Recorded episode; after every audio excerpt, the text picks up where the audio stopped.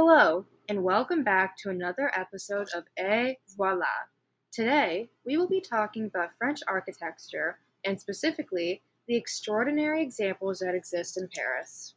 Architecture is a big part of French culture. For example, think of the Louvre, Notre Dame, and the Eiffel Tower. The Louvre is one of the greatest art museums in the world, containing works such as the Mona Lisa, and in total, about 35,000 works of art are on display. Besides being an incredible museum, the Louvre is also an example of extraordinary French architecture.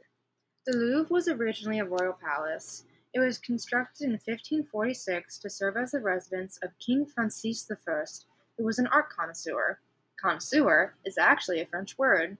The Louvre was then updated and redesigned by architect Jacques Lemercier during the 17th century. Well-known artists of the time, such as Jean-Baptiste Carpier, contributed works of art such as sculptures. The Louvre has been updated several times into the famous glass triangular shape it is in today, but the underground section still has a sense of that authentic Gothic style. Since the Louvre was such a staple of the iconic Gothic style and French Renaissance era, when it was updated, it was very controversial. The creators of the Louvre Museum were criticized for ruining history with harsh modern elements, such as steel and glass. Now, though, that the Louvre has become so well known throughout the world, it is praised for combining old Gothic style with modern elements. I personally think it looks great.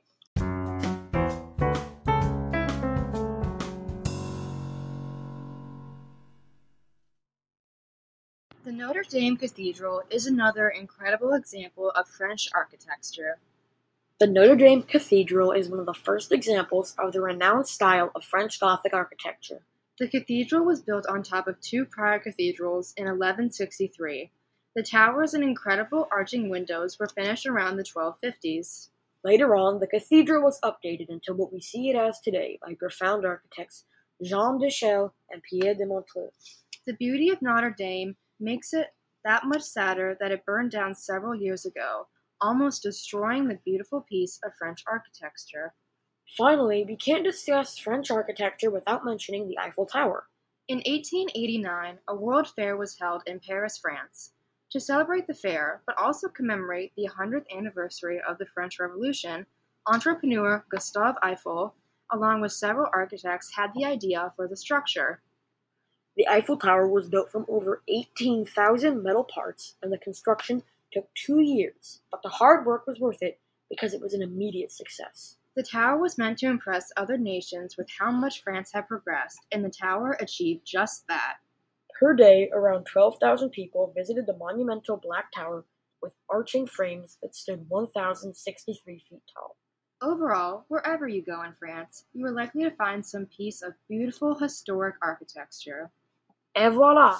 Thank you for listening, and be sure to catch us next time when we talk about sculptures. Merci and a bientôt.